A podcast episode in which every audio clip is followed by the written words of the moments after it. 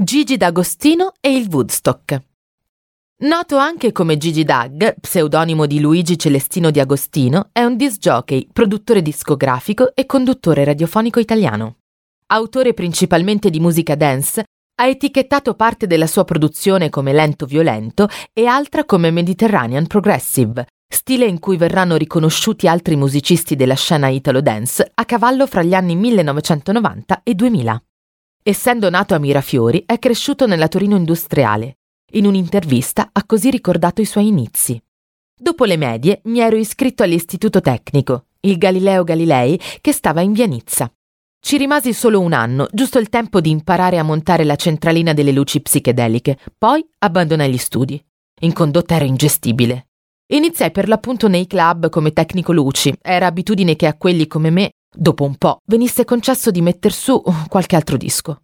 Eravamo al Woodstock, in corso Moncalieri lungo il fiume dalla parte opposta delle molinette. Dopo un po', con i miei amici, prendemmo in mano la situazione delle serate, fino ad approdare al gigantesco ultimo impero di Airasca, un colosso da 8.000 persone.